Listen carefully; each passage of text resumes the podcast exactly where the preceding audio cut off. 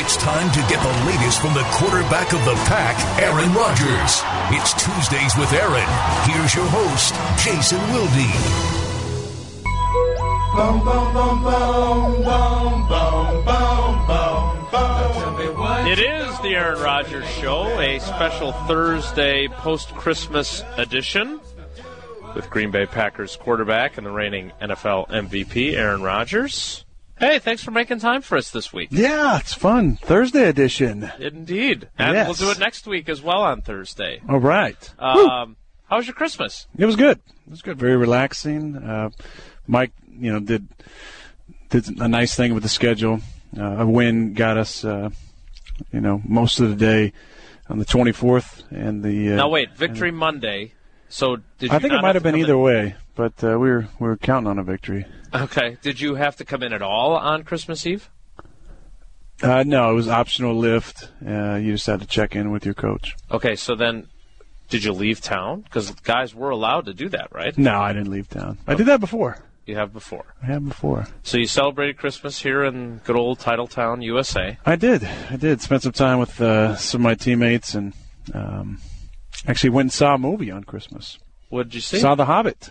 How'd that work out for I'm you? a big Lord of the Rings fan. You So are? I am. Yeah. So I loved the trilogy, and I didn't know going into The Hobbit that it was a three-part series. So I was kind of wondering, two hours in, uh, how is this going to wrap up here? It seems like there's a lot more that needs to happen before the uh, the climax. And, uh, And it didn't. little did I know, part one of three. like Back to the Future. Nah, not quite that good, but uh, close. So was there? I, I always like to ask you this every Christmas. Was there any particular gift that you gave that you were especially proud of, and any one that you received that you were particularly excited about? Uh, not especially, no. Uh, I went the more sentimental route this year with some of my gifts. Um, Okay. Especially for family, just uh, some uh, some sentimental stuff. I've I've been a pretty good gifter in the past. Yeah, you've and, got a uh, reputation to uphold. Yeah, so I uh, just went some the sentimental route. A couple of my teammates gave me some some very nice gifts. I got the Rock'em Sock'em robots from DJ Williams. Uh, that was a collector's item there. I Nice. appreciated that. That was nice. Um, Randall gave me a nice gift. What did he give you? Uh, he gave me a portable uh, music device that uh, kind of hooks up with your phone or any other device uh, via Bluetooth. That was a nice, nice gift. Got some bottle, bottles of wine uh, from uh, a couple teammates. And, so you guys uh, really exchange gifts. yeah, I guess if you throw them the ball out, they give you s- they give you some gifts. But uh, but no, it was nice. It was it was a good Christmas and uh, had a nice relaxing time. Like I said, Mike gave us uh, all day Christmas off, and then the coaches as well. Um, came in Monday and they were working working hard Monday to get that stuff done, and then I got to. Do some last minute Christmas shopping with the masses out there. So you- mostly men uh, I was who gonna- are doing some last minute Christmas shopping. Uh, I think. There were a couple of reports. I got a couple of tweets that said that people had seen you at the mall. Is that true? At the mall? I don't. No, I don't think I was at the mall. Okay. I was at uh, Best Buy and uh, Barnes and Noble. I don't think I went to the mall. Okay, but you were. I went to the mall at some point during the Christmas season. Wow. And do you uh, do you go in and out of these places unnoticed? No, I don't think so. It really doesn't happen a whole lot anymore. What uh, I remember being at Best Buy once, and some guy came up behind me and said, "Do you need any help, sir?" And it was you. Um, do you uh, are you able to go? Uh, like, do you notice people noticing you? Are you just very focused on getting done what you need to get done? What's the dynamic? I'd say I'm kind of a fast walker. I mean, I'm not going to be in the Olympics at any point uh, on that fast walking, which is a, it's an interesting that? sport to watch. Yes. I'm sport. I don't know if it's a you know very strong term, loosely used in this in this sense, but uh, I've always been a brisk walker, so I'm kind of you know getting them where I need to go. And By the time they realize who you are, you're gone. honestly, uh, when I'm at the mall, the the couple times I was this holiday season, um, I think people are more surprised. Like, "What- what's? Nah, that wasn't him. What's he doing at the mall? It's like, no, Right. I shop just like you do. You know, yeah, probably at the mall, but. uh but no, it was. It, it makes for some some funny uh, comments you hear every now and then, and um, it's kind of like a, you know this is a real bad example analogy, but uh, but I said it's like in the movie The Kingdom, a good movie starring uh, Jamie Foxx and uh, some other folks, where they uh, they have to they have to ride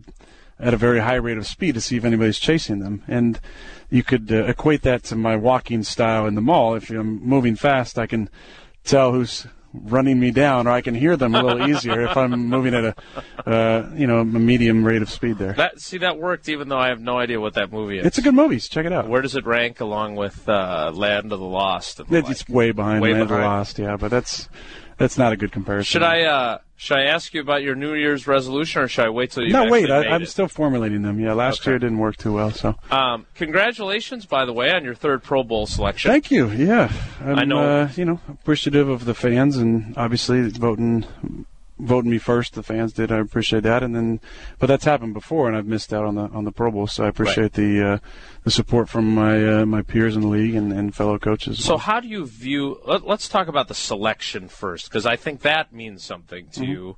Um, I know you'd rather not be available to play in it, since you'd like to be playing in the Super Yeah. Bowl the next week. But when the news comes that you've been selected, especially after, I think you probably would say you got snubbed in 2010. Um, what does it mean to you to be selected? I mean, it's it's an honor. I think it is. I, you know, um, the Pro Bowl voting has often been, uh, you know, been picked apart by by various people uh, because there's a saying uh, that you know a lot of times you get voted in a year after you probably should be, and and uh, um, you know, and maybe a year. Uh, a year too many, you know, Right. after you probably shouldn't. So, um, you know, it's it's an honor. I really, that's how I look at it, and I appreciate it. There's a lot of great players and a lot of guys who are having real good seasons. I give a lot of credit to RG3. You know, I was I was happy to see him get in because I think he's had an excellent year to do what he's done as a rookie. Uh, really impressive. I got to meet him this off season, and uh, it was funny. I was in a room uh, backstage and was was going through some of my lines uh, for the uh, the NFL honors, um, and. I think it was that or the ESPYS, one of the two. And uh, it was me, Peyton Manning, and RG3 walked in. So it was a pretty a pretty good room right there. It Must And- have been the ESPYS, right? Kind 'Cause of- was it the ESPYS? he wasn't in the league yet for the NFL honors. What do you? Yeah, that's true. Yeah, it was. It must have been the ESPYS. Um, and uh, and that was a cool little moment. I got to meet him, and I've uh, you know Pretty cool mood for him too. I'm guessing. Yeah, yeah, it might have been, but uh, it was fun to to get to talk to Peyton a little bit. Then then um, Robert walked in, and and he was uh, you know very classy, and I've read a little bit up on his story, and um, I just think it seems like he carries himself the right way. I've, I've you know, he, his quotes seem to be all about the team and giving his uh, his teammates a lot of credit, and uh, he's starting off his career the right way, both. Uh, you know, on the field, the way he's playing and, and uh, the way he's carrying himself. Well, let let's before we talk, I want to talk a little more about the selection process. Before we do that, though, you you obviously last year after playing in the game, you made some strong comments about the quality of play. Now, I noticed that yesterday somebody asked you about it at your locker. And you said, "Who said something about the quality of play?" Um, I was just trying to throw a little joke Yeah, in there. good job. Yeah, a little, Um, little humor. A little humor. you, you did say though that it's kind of a year by year basis. Do you think that there'll be any change in terms of the effort level? I know Mike McCarthy yesterday actually commented on how different the quality of play was between when the coaching staff coached in it after the 07 season and, and how it was last year as well. Do you do you think anything will be different? That's hypothetical. I don't really like talking about. Are you hoping things. things will be different? Uh, I noticed that you didn't criticize the AFC when and their effort level. You're a smart guy. I went back and looked at the quotes. You're you're you're no dummy. I don't know what's going to happen. I mean, I really don't. I, I think that uh, it's always good when you have some young players who maybe haven't played before. Mm-hmm. Uh, the effort often seems to be uh, a little higher. I know, uh, you know, if if Washington's not playing the Super Bowl and Robert's there, I'm sure he'll be, uh, you know, really trying to uh, to play well. I know in my first, uh, you know, I was actually the third guy going in, um, and uh, Drew was in the Super Bowl that year. Brett didn't play, and so I got the start. And uh, Dallas, there was the Dallas staff. Uh, and I really wanted to play well. You know, I, I studied my plan. Uh, it was new terminology um, that that Dallas uses. Obviously, it was dumbed down, I'm sure, but uh, I really wanted to play well. I wanted to, you know, uh, play well for our organization, our fans, and and personally, um, I didn't want to be the reason that uh, you know we didn't come out on top. So uh, I think there's there's pride that goes into it, and, and maybe there'll be a little more this year. Now let's talk a little bit about the selection process because Jeff Saturday making the team, who and I know you like Jeff a lot. Um, I think a lot of people have used that as an example of underscoring how the system is flawed. Do do you think that it would be good to revisit the approach uh, that we take in terms of choosing the Pro Bowl rosters? I don't know what you're going to do any differently. I mean, it's voted on by the fans. I think that's a really important part of it because uh, it, it's uh, you want us, the most popular guys in it, and, and most of the time they're the, they're the best players. Um, you know, and you have your fellow coaches and teammates. Uh, you know, Jeff has absolutely nothing to apologize about. He did nothing but play his butt off when he was out there with us, and and I'm happy for him. I really am. Um, it, I don't know what what else you could do. Uh, you know, I don't know if they would want to involve, um, you know, the Writers Association or, or a, a different, you know, personnel guys.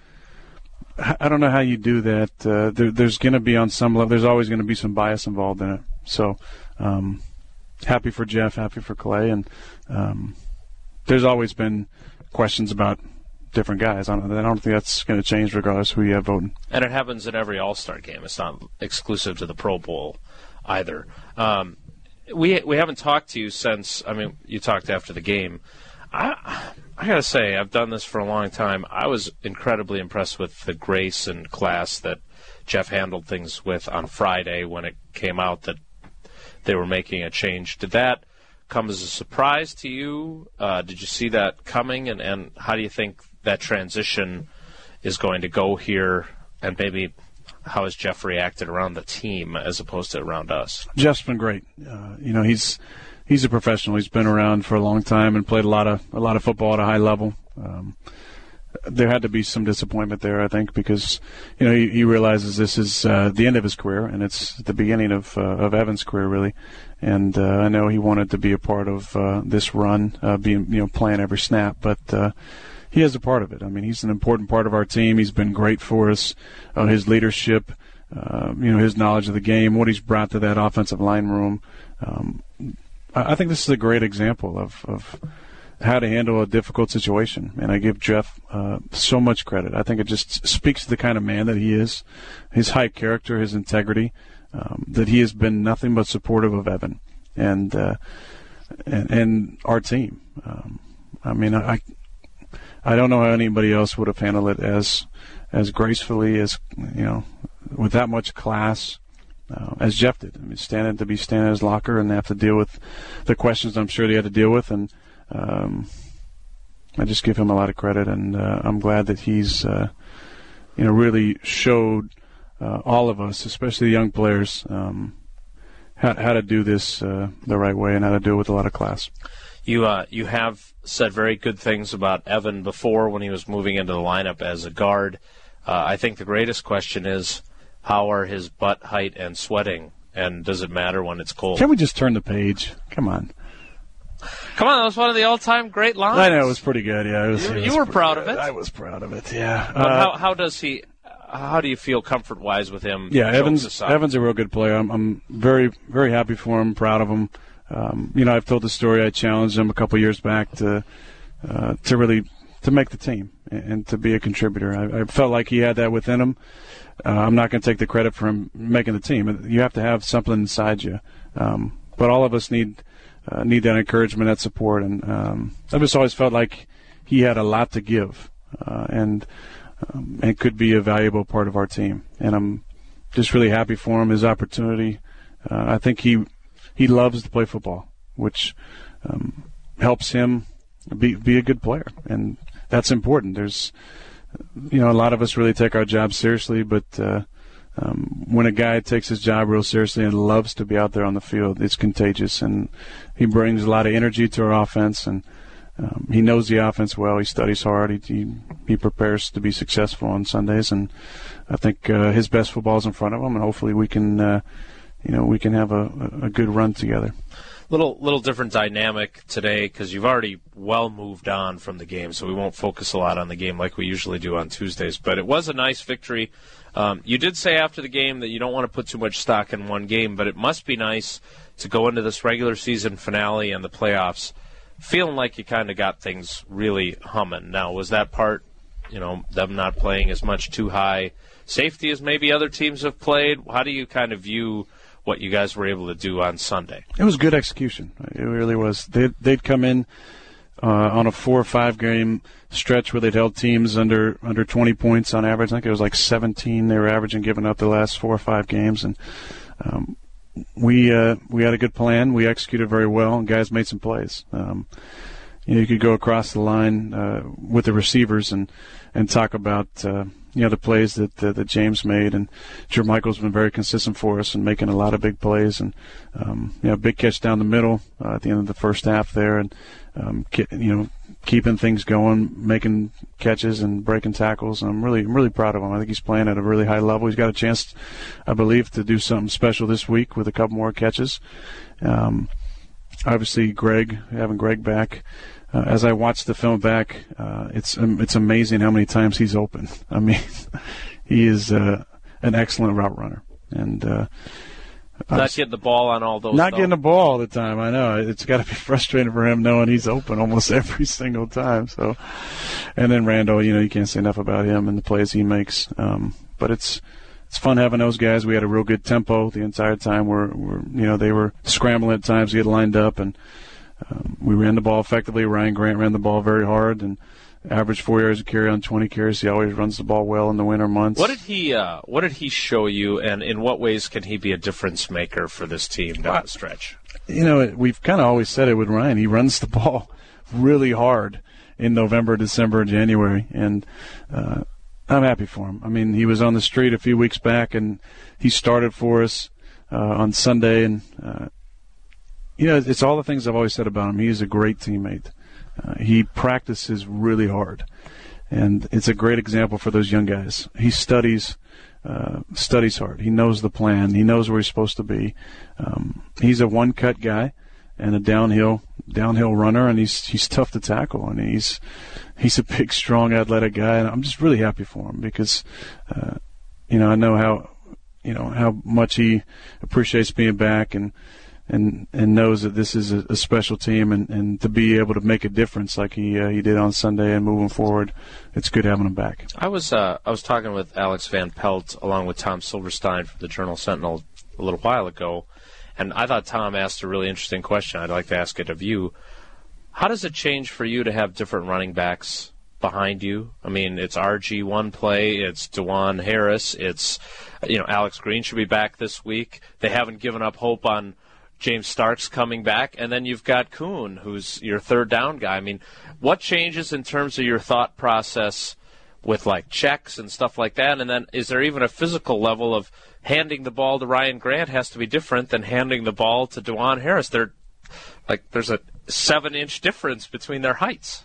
Yeah, Tom actually asked the same question on, on Wednesday to me in my locker, and um, and when you think about it, it, it there are some different things uh, that, that, are associated with each, with each back. You, you know, they, they take the handoff a little differently. Um, is obviously shorter, and, and so you got to make sure you get in the pocket there uh, when you're handing the ball off. Um, they have slightly different angles at times on on their um, their course. Uh, mostly in the passing game, you, you just have to um, to know what each guy's strengths are. And DuJuan is, you know, mentally not on the same level those guys yet. He's still a young player for us, and he's been studying hard and, and trying to pick up the check downs and, and his blocking responsibilities. But you just have to try and use their strengths uh, when you're when you're thinking about making adjustments and making checks. And with a guy like Ryan, you know, he knows the offense really well, and John knows the offense probably better than anybody. So um, there's a real confidence, especially with John back there, of, of knowing that we're going to be on the same page, even if we don't even talk about something. So, uh, love having John back there. I said at my locker on Wednesday. Uh, it seems like almost every year he's our unsung MVP, and he really uh, doesn't get the credit uh, always that he deserves because a lot of stuff that he does doesn't show up in the stat sheet. And uh, John's a great teammate. He cares about uh, cares about his teammates and and is, is very unselfish. Uh, he just he wants to win games and contribute, and he does. And like I said, a lot of times doesn't show up on the stat sheet. You um, you mentioned Greg being open a lot. You should have Jordy back on Sunday at the Metrodome. You might not slash probably won't have Cobb. Um, I think the feeling is that you'll have him for the playoffs, though. You can feel it, right? You can feel having all your guys back. It's getting closer and closer. Not is there a, quite. Um, it, it, there's not a song associated with it like with the double up, which uh, you didn't get uh, on Sunday. We almost got it. Yeah, I thought we might get a little double up there. yeah, couldn't quite I was get looking forward to the jingle. it. but- Single up. Yeah. Um, are you excited to get Jordy reacclimated? And is there any process to that when he's been out three? I don't really think so. We've we've played a lot of football together, and um, I think he knows where I, I need him to be on plays, and I can read his body language pretty well when he's out there. Um, it'll be a seamless transition, I think, with if Randall doesn't play, moving Greg back in the slot and, and giving him, uh, um, you know, a lot of the plays he's used to running. He's been uh, he's been our slot guy and, and run a lot of a lot of routes from in there, and he's yeah, that's the, the beauty of, of Greg Jennings. He can be as effective inside as outside, and there's hardly any receivers that can do that. So um, he'll be fine. James is having an incredible season. I can't, you know, when you talk about Pro Bowl, for him not to even be listed among the alternates is unbelievable. He's leading the league in, in touchdown receptions, and um, he's had a great season. So he'll, he'll be, uh, you know, he'll be getting open, and hopefully Jordy will be getting open. And uh, big fella, got to get him a couple catches and get him uh, the tight end. I think it's the reception record, right? Tight end receiving, uh, yes, receptions 56 set in 1979 by Paul Coffman. He's got 53. He's had 55 two of the last three years. He, you know what he has? Yeah, I was going to say. so you got to give him at least three. Yeah, we got to get him two. season high. He's been, but Jermichael's been playing really well. I'm, I'm, I'm uh, I, I can't say enough how proud I am of him and the way that he's carried himself and um, been making plays. You know, the ball's been in his area and he's been coming down with it and breaking tackles and um, playing the way that uh, that he knows. You know, he knows how to play. He's playing with a lot of confidence. So you, you had some experience getting Greg back involved in the offense. You thought that went seamlessly too, since you're now going to be doing it with Jordy after a, a shorter amount of time that he's been out. Yeah, it's just I've almost been, you know, I've been talking to myself after every game, like, you know, Greg probably needs some more opportunities here. I mean, I had him wide open on a touchdown uh, in the uh, second quarter there and missed him, but uh, overthrew him by a yard or two. He might have still been hobbled a little bit, maybe, but Yeah. that was a bad throw, actually. but uh, with those guys, you just got to get them some opportunities. You know, get them back in the mix and uh, get them feeling good uh, out there. Get them a ball early, and, and they'll be fine. Got to uh, got to get him the ball so it can remind Ted that he should re-sign him next year. Moving on. Um speaking of your suggestions, uh, what went through your head when Randall Cobb was slow to get up after that punt? Uh, the fear, I think that every time that he's on the special teams, that uh, we just want him to get up, get up every time. You know, he's, Now- he's taking some shots at various times on, usually on kickoff return. I mean, those guys are flying down there so hard. If you know, if somebody doesn't get a get a body on someone, they get a f- full head of steam. That, that can be a pretty big shot. So you're just hoping that uh, he, he can get up. I mean, he had so much to our, our return game. Um, you know, at, at some point, I think it'd be nice to have a guy that could replace him and, and, and do a good job. But um, he's a second year player, and, and uh, we know he's got to kind of put his time in. Jordy was on special teams a lot, did some returns, and um, did a good job for us. And Randall's a difference maker on special teams, so he's had. Uh, He's also got 80 receptions. He's also your number yeah, I one wide know, receiver. I know. Well, uh, So you weren't kidding when you, I mean you smiled a little bit when you said it in your press conference. yeah, I knew I'd probably hear about that later. That's why I Uh-huh. smiling. Um, I, I did want to ask you though about Jeremy Ross. I had a conversation with him after the game, and he said, and I used it in in our Jermichael Finley story that's on the website today.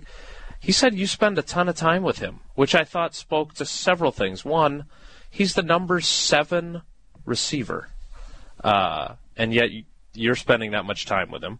So that says something about you, but it also says something about what you must see in him. What do you see in him? And he also had a nice return. He may he may be that guy next year that replaces Randall in that role. well, he's a Cal guy first. Well, of course. That I mean that helps. I didn't play with him, but he's a Cal guy. Um, I'm going to give him the credit here because honestly, it's him reaching out to me and continually trying to meet with me. Like he he wants to be a really good player, and he wants to be on the same page with me. We met him, him and I and Jarrett met in uh, camp a few times, uh, and we've also met uh, met since. Jarrett is a guy who really cares about uh, about seeing things the way I see them and get on the same page and knowing that it's important to uh, um, you know, to be in the right spot at the right times. Uh, and Jeremy's the same way. Jeremy, uh, you know, he wants to put the time in, so he's knocking on my door at the hotel and hey, you got uh, you got a few minutes, and I love it. I mean, any anytime a guy wants to, uh, you know, wants to get better, wants to get on the same page, um, you know, I love uh, I love the opportunity to uh, to spend time with him. He's he's I think he's shown a lot of potential. Yeah, I really do, and, and he's done done some good things on the scout team, and I was proud of him. That uh, you know after after the play in Chicago, that he was able to get a couple more opportunities and and uh, make a big play for us. You got a revolving door installed on your room on the road that you've got so many people coming in and out of it. To, There's not a ton of people. It's just you know I, I appreciate the you know the guys who really uh, you know especially young guys who want to want to spend the extra time, and I'm not gonna not gonna tell them no. I mean I love. Uh, I love passing on whatever knowledge I can and helping those guys out. You've got nothing better to do anyway, right? You, I mean, you don't go out really No, when just- you're on the road, and Well, sometimes I do, but uh, but no, I, I'm I don't have anything better to do. I love I love helping my teammates out, and um, he really cares about it. Jeremy does, and I'm uh, I've been impressed. So he's uh, you know got my number, you know, been hitting me up a bunch of times, and and making sure that uh, you know he spends uh, you know he spends the time. He studies his butt off. I mean, he really does. Like I've I've been impressed with him, and um, Edgar Bennett. I've said it before. He does a great job with those receivers. I mean, those guys are dialed in on uh, everything from the signals to the splits to the alignments, routes, route depths, um, and those guys study hard. So I give Edgar a lot of credit, and where I can help out, it's been fun to help out. One more thing before we get to halftime, and Drew Olson is on vacation this week, so you won't have to be Ah, subjected bummer. to a D-list question. Dan Needles was afraid to submit one, I think. Um, Scaredy cat. y- y- you've you win and you're the number two seed. It's as simple as that. Um, if you lose, it's most likely that you would face the Vikings again uh, at Lambeau, but in the opening round. You've mentioned the importance of matchups after Sunday's game. Uh, Yeah, I mean that, that was kind of that was a stretch. yeah, I don't think we. I, I mean, matchups are interesting because I think some teams can match up differently against others, um, but keep the Giants out. I, I, I felt like, to be honest with you, uh, that was an answer to me that wasn't giving a whole lot. It was just kind of a, a normal Okay. answer. I, wasn't. I didn't want anybody to look too much into it. I know there's a couple people talked about me talking about you know how matchups are important. I didn't really feel like I said a whole lot in that. Okay. Yeah. Um, more importantly, I think if we talk to the 2010 Chicago Bears, they would tell you if you have a chance to keep a team out of the playoffs, they highly recommend that you do it. Um, is that? I mean, there's That's a bunch fair. of layers yeah, to this game, right? fair. Yeah. I mean, this is a good football team. You get in the playoffs, and, and every team is a good football team. And, and as we saw a few years back, you just need an opportunity. I mean, anything can happen. And we look at the um, the strengths of all these teams. I mean, they can beat you a number of different ways. Uh, Minnesota's got the top back in the league. I mean, he's unbelievable. He's had an incredible season. Uh, their defense uh, can can do a number of different things. They can get after you uh, with the pass rush. Antoine Winfield, I think, is is the key to that defense. I mean, there's a ton of great players. I mean, Chad Greenway, uh, you know, has had an incredible season. Obviously, Jared Allen and Robison and Kevin Williams and, and these guys. Um, Harrison Smith, I think, is going to be a future star as well. But uh, but having Antoine out there to play in the base outside and play in the nickel inside, I mean, he's um, there's only a few guys uh, really in the last 10 years or so who've been able to be as successful as, as Antoine uh, being uh, a corner who plays the nickel as well. Obviously, we have He's one of Charles Woodson. Woodson. Um, you know, Rondé Barber's done it for a long time. There's only a few guys that can that can be that inside outside force like he is, and not to mention he's an incredible tackler, and, and his toughness is is uh, rarely matched. But um, it's a t- I mean, this is a really talented team. Uh, and no, we don't want to see him again. I mean, we, we- we'd love to. We have an opportunity to uh, to not knock him out because other things could happen. Chicago, I think, could lose, and if Washington wins, I think they could still get in. But uh, but to in, ensure that we wouldn't have to, you know, play them because if they they would be the six seeds, and then they'd have to win two games to play us. You know, it'd be uh, be nice to to knock them out. Would and you've talked about this the last couple of weeks, the bye and the importance of it, and not wanting to avoid it, and not playing on opening weekend. There's a value to that, but the biggest thing is, are you happy that you have really and truly something to play for on Sunday? Does that change the dynamic for you in the finale here? Yeah, I think so. But either way, we got a lot to play for. I mean, there's there's pride every time you step on the field, but it's nice knowing that we can uh, accomplish a few goals. You know, we've got the division wrapped up, but we can accomplish the first round bye and and uh, you know give Charles another week uh, to to get back and um, you know Randall as well.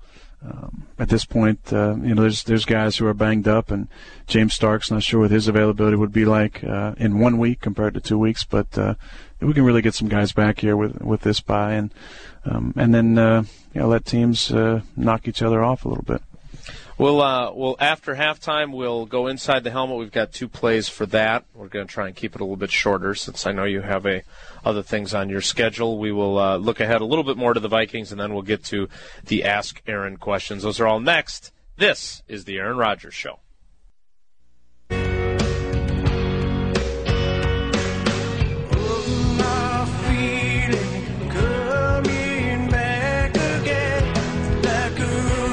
Back for the second half of the Aaron Rodgers Show. Thursdays with Aaron. That's a good song right there. That is. That is a real, real good song. Uh, are you going to be able to go see your brother play in the bowl game? I hope so. Yeah, We got to win. got to win. Incentive there. Another another must-win situation for you. Then let's uh, let's go inside the helmet as promised. Uh, we'll just do two plays this week, Okay. uh, so we can get you out of here. Uh, the first one, yet another touchdown run. This yeah. time a six-yarder. You do a little uh, on your knees discount double check. Belt. Uh, oh, can we call it the belt again State, now? What, State what- Farm stole it and put their own tag on it. You know what I mean? Oh, okay. Uh, paid you somewhat handsomely, I'm guessing, too. Um, were you hurt at all? You took a hit, didn't you? No, Afalava just kind of jumped over me. It was really nice. Oh, okay. I, I, That was nice of him. yeah, I shook Al's hand after that. Said, "Hey, thanks. You know, appreciate that." So you did kind of a ginger spike, and then you actually did your. I was contemplating not going up on the Lambeau Leap because I was so embarrassed myself the last time. I mess, I was exhausted the last time I tried to do Lambeau Leap. I had no run. legs. This was a six-yard run, so I kind of stayed down, waited till my legs started coming back. Was What happened on the debating. We just had a, a spread formation. I actually was uh, was looking out to the right to throw it to Donald, and, and I think it was Zach Brown. Uh, they're you know speedy. Yes, speedy, uh, speedy linebacker who jumped out right away to, to guard on my pump faked, and as I came my eyes back to the left, uh, they had dropped out um, marks. They're a D lineman, so they're only rushing three guys, and there's a big opening. Step in the pocket and gave him a token uh, pump fake, which he didn't go for. So at that point, I knew I was in trouble because I had a safety bearing down on me, and uh, and Marks didn't go for the play fake. Uh, so I literally braced for a hit from uh, Afalava there, and he uh, um, kind of jumped over me. Yeah. I was able to kind of duck in there. I don't know if he thought I was going to jump or whatnot. If I had jumped, I would have got hit pretty hard. rocked. Yeah. You might have been Just kind of snuck in there. Yeah. Um, the other play I wanted to ask you about the 20 yard touchdown to Cobb uh, that makes it 14 to nothing. Tom Oates from the Wisconsin State Journal, my good pal, was sitting next to me. He said, as soon as that play ended, he said, there is nobody in the game today that makes that throw better. Um, I'm sure you would agree. Um, take us through that play. That was a, I mean, okay, that was a hell of a throw on the run, right to where you wanted it, right? yeah, that that was uh, Came that was- off well, It came that off ball. pretty good. That Yeah. did. Good play call. I mean, we we had a, a rollout with uh, um, guy from the backside coming over to block the unblocked uh, unblocked defensive end and gave me a nice clean edge uh, to roll and throw to. And that's a throw that uh, I practice. You know, I think I've always felt like when you work on the difficult throws in practice, it makes them easier in the game. I mean, that's just common sense there. So uh, every time I'm taking a practice rep uh, on a play where there's the potential to have a difficult throw like that, I always try and make it as difficult on myself as possible because I think that's it's it's never smart to operate in a perfect environment. Uh, whether it's seven on seven, uh, moving in the pocket, or working on some awkward throws, or it's a drill work, making it as difficult on yourself as possible. Because at this point in my career, I should be able to throw from the pocket, a clean pocket, and be very accurate. It's just that's what I get paid to do is is is be an accurate quarterback. It's the difficult throws that I think can separate yourself from from some of the other guys that play your position, and, and that was that's just a throw that. Um, you know, I've, I've made a number of times in practice. Randall ran the route exactly exactly how we talked about it, doing a good job at the top of the route, coming out with a, a nice angle, giving me a, a good window to throw it to, and the ball came off how I wanted it to. You gotta um, you gotta know mechanically body you know with your body mechanics and when you're rolling to the right at a, at a high rate of speed uh, the ball's naturally going to tail a little bit more to the right I hit the, ex- the exact you know, launch angle that I wanted, and the ball, you know, went to the right spot. And obviously, you're not thinking about those things in that moment. It's a feeling that you have when you're rolling it to your right, uh, you know, that uh, you want to put in a certain spot. I was able to put it where I wanted to, and Randall made nice kids. He um, he's done that a lot though, where he's run it just the way you wanted it to. Is that, I mean, when you look at all the guys that you have, there's seems to be a, a lot of guys that do things the way you want them to. How much easier does that make your job when you know oh, where it's, it's a huge be? blessing. I mean, it really is because, um, yeah, I'm gonna go back to uh, to the meetings that we have where it's uh, you know tight ends and the receivers and, and the quarterbacks, and I've been given, given an opportunity to speak in those meetings, and um, you know Edgar uh, Edgar Bennett, our receiver coach, uh, does a great job of quizzing those guys at times on some of the stuff that I say, and, and making sure that uh, in those meetings as well, you know, I'm, I'm I'm talking out loud so the room can hear, and often, you know, telling a certain guy uh, if it's a play that's going to be, you know, maybe Randall in that spot. Hey, remember, because on that play we had two guys do exactly what we talked about. James outside. Uh, it's it's a route that changes because of it's a rollout, and James ran the perfect route, which did uh, you know he was open on the play as well because he ran it perfectly. And then Randall, uh, like we said, I tell him, you know, because it's a rollout to the right, it takes a little bit longer for me to get my hips and shoulders around. You got to give the the DB something at the top of the route to make sure that window's open. Um, you know, when I'm able to throw it, and he did a great job at the top of his route and got separation and and made a great catch with his hands. I mean, Randall has uh, has very good hands. Those guys work on their ball drills, and um, you know, to be able to, to catch it and get his feet down was uh, was impressive. Let's uh, let's look ahead to the Vikings. Obviously, it's only a couple days away now because the show's a little bit later in the week. Um, you you talked a little bit about their personnel earlier. You just played them a month ago. How does that affect preparation? You did the same thing with the Lions, where you seemed to play them, you know, just a few weeks after you just played them. Yeah, the NFL is doing a good thing. I think you know making Good thing.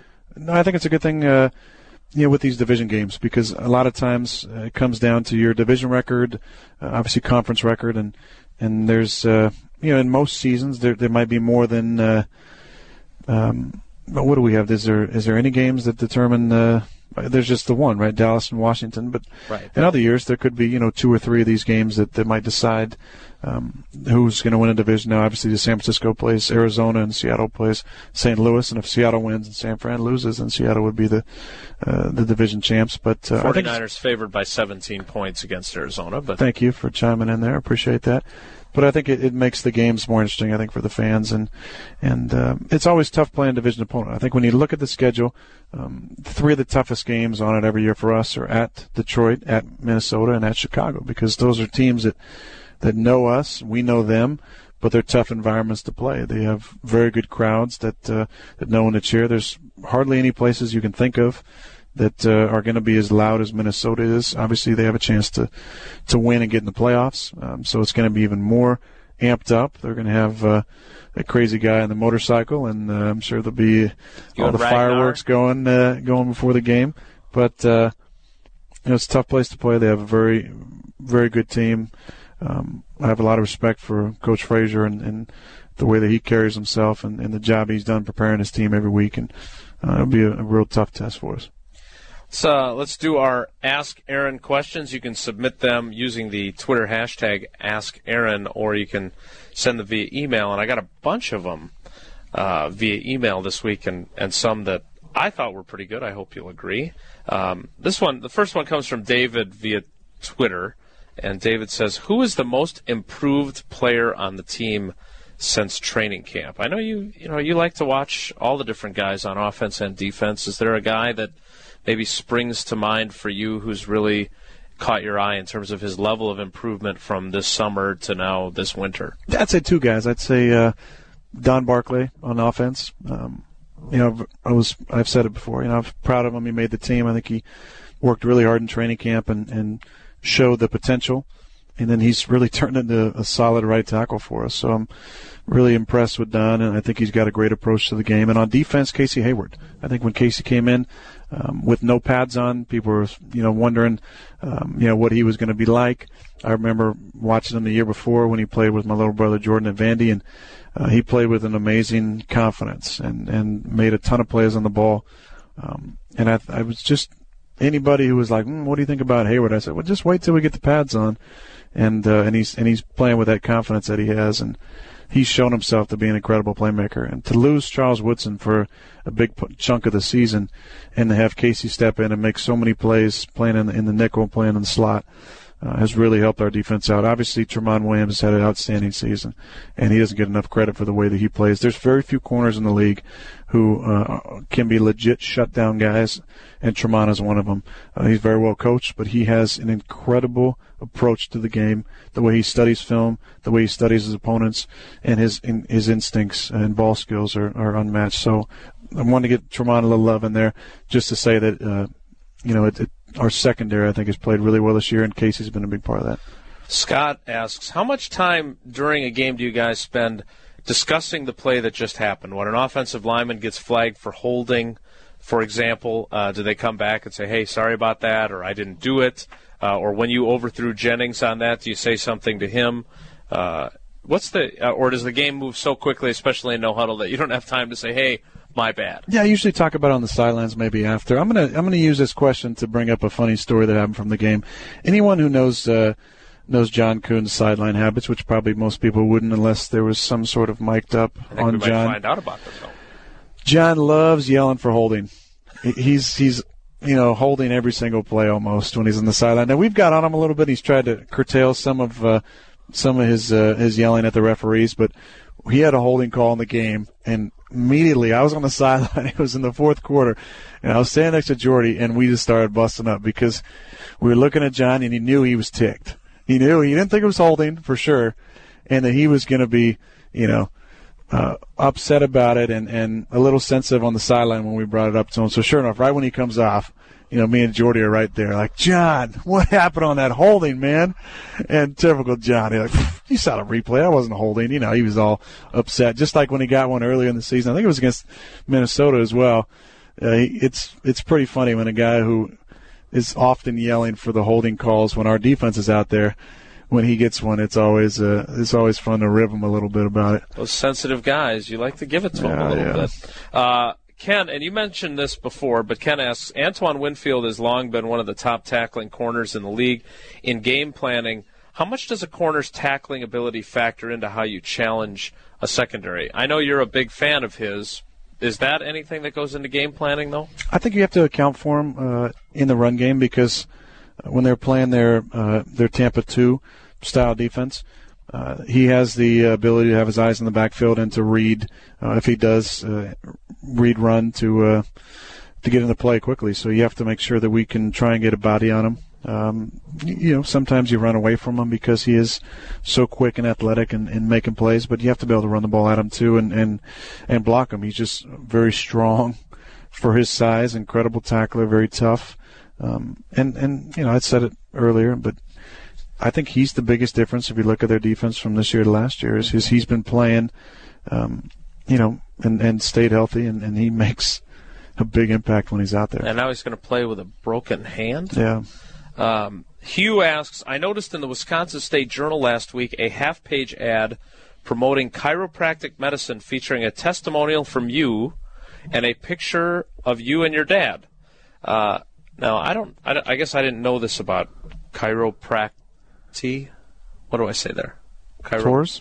Chiro- no, no, no. Like the, the being a chiropractor, you practice chiropract, whatever. Okay. You're helpful. Thank you for helping me out there. You did that on I just let you- yeah, yeah, just you let just you on gave me enough rope to hang myself. Um, the the ad talks about obviously your testimonial.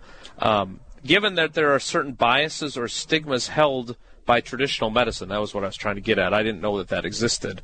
Um, Oh, it does. Is chiropractic care available to you in the Packers training room? And have you ever gotten any pushback when you've used it, whether it's in college or any other time? I'm a huge believer in it. Obviously, it helps having a, a dad who's been a chiropractor for the majority of my adult life, and uh, being able to uh, to get an adjustment when uh, you know when I was in high school or junior college or college, you know, having them just a couple hours away was was really really helpful, and uh, always you know look for those opportunities. Now that we're in Green Bay, we do have a chiropractor who comes to the facility a few times a week, and I'm always In I'm always in line to do that. I, I I really believe in uh, total body wellness and alternative styles of medicine. I'm, I'm uh, you know, there's there's a lot of uh, a lot of stuff out there that I think can really help you. Some guys for years have been into the ART, the active release technique. Um, um, Ahman Green was was uh, was always doing stuff like that. There's guys that do acupuncture, which I believe in wholeheartedly. There's there's the Rolfing, which is a deep massage, uh, not a not an enjoyable massage, but it's uh,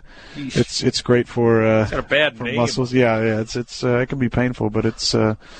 I, I believe in that as well. I believe in laser technique, uh, which can release energy in uh, in cells that haven't, uh, you know, haven't had energy in them in a while, and uh, I believe in all that stuff. I think it's it's important. Now, the medical community as a whole is not always the you know real active and encouraging that stuff, but I think it's always uh, it's always helpful to look at different ways of uh, improving your total total body wellness. Um, so there's a stigma against chiropractors? I think so. Really? Because Paula goes to one. I never knew that. Um, she seems to be very happy with it. Well, I mean, look at look at our, our culture. You know, it's the the big drug companies would rather you know people doctors often would I think would rather prescribe drugs than than have them go to an alternative type of medicine that uh, can can heal you without the without the drugs. I learned something new. I didn't know how to say chiropractic, but I learned something new. Very good. Um, Abby asks, I hope you had a good Christmas. Over my break, I managed to conquer my fear of giving blood. Mm. I'm terrified of needles and blood. I'm wondering if you had a fear besides sharks and heights. Abby listens to the program. Very good. Yes. Uh, Got a new listener. that that you have conquered or that you're in the process of conquering. Oh man, that's tough. Uh, I thought it was a good question. I I tried to conquer at one point in my life, a few years back. I tried to conquer my fear of, uh, of sharks by getting in the water more. That didn't really help. No, No, the water in San Diego is it's you're not going to see the bottom a whole lot. There's a lot of kelp. okay. And when that kelp touches your leg, it sends a jolt through your body. and I can't even. You have to experience it to to know what I'm talking about. But it just can creep you out pretty good. So I still don't like heights. I told the story I think a couple weeks back when we were in Detroit. Ate at a restaurant at the top of uh, our hotel. Excellent restaurant. Appreciate the those people there for letting us in with uh, without the proper attire. There were a lot of people in, in suit and tie, and me and uh, Brett Goode and and John Kuhn went up there and um, in the you know shirt. I was Brett and I had a hat on. They, uh, I took it off. I was I was nice enough, but I appreciated them letting us in. But I was terrified on the way up in this elevator, which was. Um, it wasn't a glass elevator on the outside, but as you went up, um, you you realized you were kind of on the outside of the building, or it looked it seemed as you were, and I was terrified. So It's been a while since you guys were at that hotel. Usually we're out in Yeah, Dearborn, and it's a normal small hotel. So you're not a fan of what's the? It, do they usually keep you on a fairly reasonable floor? Not always, not always. I mean, when we're staying at the Westin in Chicago, we're usually up there pretty good. But uh, yeah, I was I was on the uh, Empire State Building in 2005, and terrified, no. out of my mind, terrified. Um, Shane says, "My wife has a great many qualities, but I married her in spite of the fact that she is a Vikings fan. Uh, Packers Vikings game days can be a little tenuous in our house. Do you have any advice on how not to let your emotions get the best of you during and after Sunday's game? And have you ever let your emotions get the best of you during a game? Have I ever lost my cool? Is that what I'm saying? Yeah, I guess. Yeah, I think so. Yeah. Is that uh, now? It, I guess to me, the the question that Shane's really asking is how important is it to make sure that you maintain that poise and coolness? And are there is does it happen every game where there's a point where you could lose your cool if you're no, not I don't think so. it, I, I think you have to. That's a learned trait, I think, to be able to, to be very even keeled throughout Yeah. a game because it's it's frustrating. You care about it. You're competitive. You're emotional. Um, but I think you really have to understand people are always watching in. You, you got to keep your emotions in check and try not to be too demonstrative out- demonstrative out there. And I've worked on that. Joe Philbin, you know, kind of you know stayed on me about that when I was a, a young player you mentioned that and uh, yeah, something you gotta you gotta think about. I, I'm sorry for this guy who's uh, you know got a divided household twice a year, but uh, I don't know what's what's better there to to have a, a happy happy wife or uh, Happy wife, happy life, but yeah. not in this instance, I'm guessing. Yeah. Uh, Hans says, My question this week involves a tweet from Grammy Award winner Justin Vernon of the band, and I think I'm going Yeah, to say this yeah, right, yeah. Bon Iver. Bon Iver. Uh, he tweeted that he was in Aaron's suite for Sunday's game, True. and Monday tweeted a photo of the two of you together. Yes, and he gave me a guitar. Wow, That might be the best gift of the holiday pretty, season. pretty good, pretty good weekend for you. Yes, Um, I'm a big fan of the band. Uh, they're you know from our backyard here. They're from uh, Eau Claire, Claire, Wisconsin. Uh, they're Grammy award winning, uh, excellent uh, musicians, and, and Justin was. Uh, it was a lot of fun meeting him and, uh, and and the guys. It was it was fun to have them. so uh, now wait, was so Hans's question is as a huge fan of both of you guys. Uh, how did you become a fan of Bon Iver's music, and how did the meeting come back? So, wait, the whole band was there. I don't, I, I don't know a lot about the band, so I know they're a local band. They won a bunch of Grammys, and they're good. And I've heard their music, They're but I very don't know good. their members. I'm I'm a fan of uh, probably a lot of music that most people haven't heard of. I've you know obviously have a little bit of uh, I've dabbled in the music industry a little bit and um, just enjoy really good music and especially you know that involves a guitar and some interesting you know well thought out lyrics and Yeah. uh, Justin is an incredible songwriter. I mean, anybody who's listened to any of their CDs, you have to have an appreciation for uh, the lyrics that he writes, and also the uh, you know the way that he melds uh, his voice with the instruments. Uh, it's really impressive, and um, I was just most impressed in meeting him with uh, the way he carries himself. I mean, he is not. Uh, fame driven. He's very down to earth. I mean, it's no surprise. I mean, he's from Wisconsin, and he's just a, a very, very nice Midwest man who's extremely talented. Um, he's been doing a lot of producing lately of uh, of some bands, enjoys doing that, and um, it was it was fun to meet people you who you're really a big fan of, and then Yeah. they just turn out to be everything you hope they would be. Just just totally down to earth and, and good good people. Should put together some sort of concert. Maybe you could get him involved. Yeah, we'll see. Um, two more. One. This one comes from Ryan. He says, "I'm wondering if Aaron's amazing memory extends to plays that he isn't involved in, whether it's for game planning purposes or learning an opponent." I'm guessing that you're yeah, that way about everything. and I've talked about that before. You know, I think it's always important to have something flash on your mind when you're thinking about a play. Uh, a lot of times, it's play that you've ran in practice, or you've ran that certain play in a game, in a game or practice woo, uh, before. But uh, Peter Brady. but watching watching that uh, that film um, can really help you uh, you know recall a certain coverage or um, you know a look that you might see or think you're going to see in uh, a blitz or something and you have to be able to have that recall very quickly and uh, uh, that's important So in in quick succession, we got uh, these two questions. This comes from Dan. This will be our last question. He says, "How many starters can you name from your year at Butte Community College?" most of them Uh, and bonus points for the punter and kicker. Well, I know. Yeah, I mean, the punter and kicker were the same guy. It was. It was. Uh, was was the same guy? I think it was. Uh, yeah, it had to be Garth Archibald. I played with him in in, uh, in high school. Garth ended up kicking uh, New Mexico after that. Uh, Mark Anabokun was our receiver, our ex receiver. Um, he went on to play at. Uh, he actually he should have played at Cal. He was. They offered him as a defensive back at Cal. Ended up playing at Boise for a little bit. Our left tackle was uh, was Big Miller, Big Chris Miller, and he uh, was a bounce back from the uh, Army. Uh, he was a big boy, ended up playing at Oregon State. Um, center was uh, Rob Christie, who was from uh, Canada. He was 25.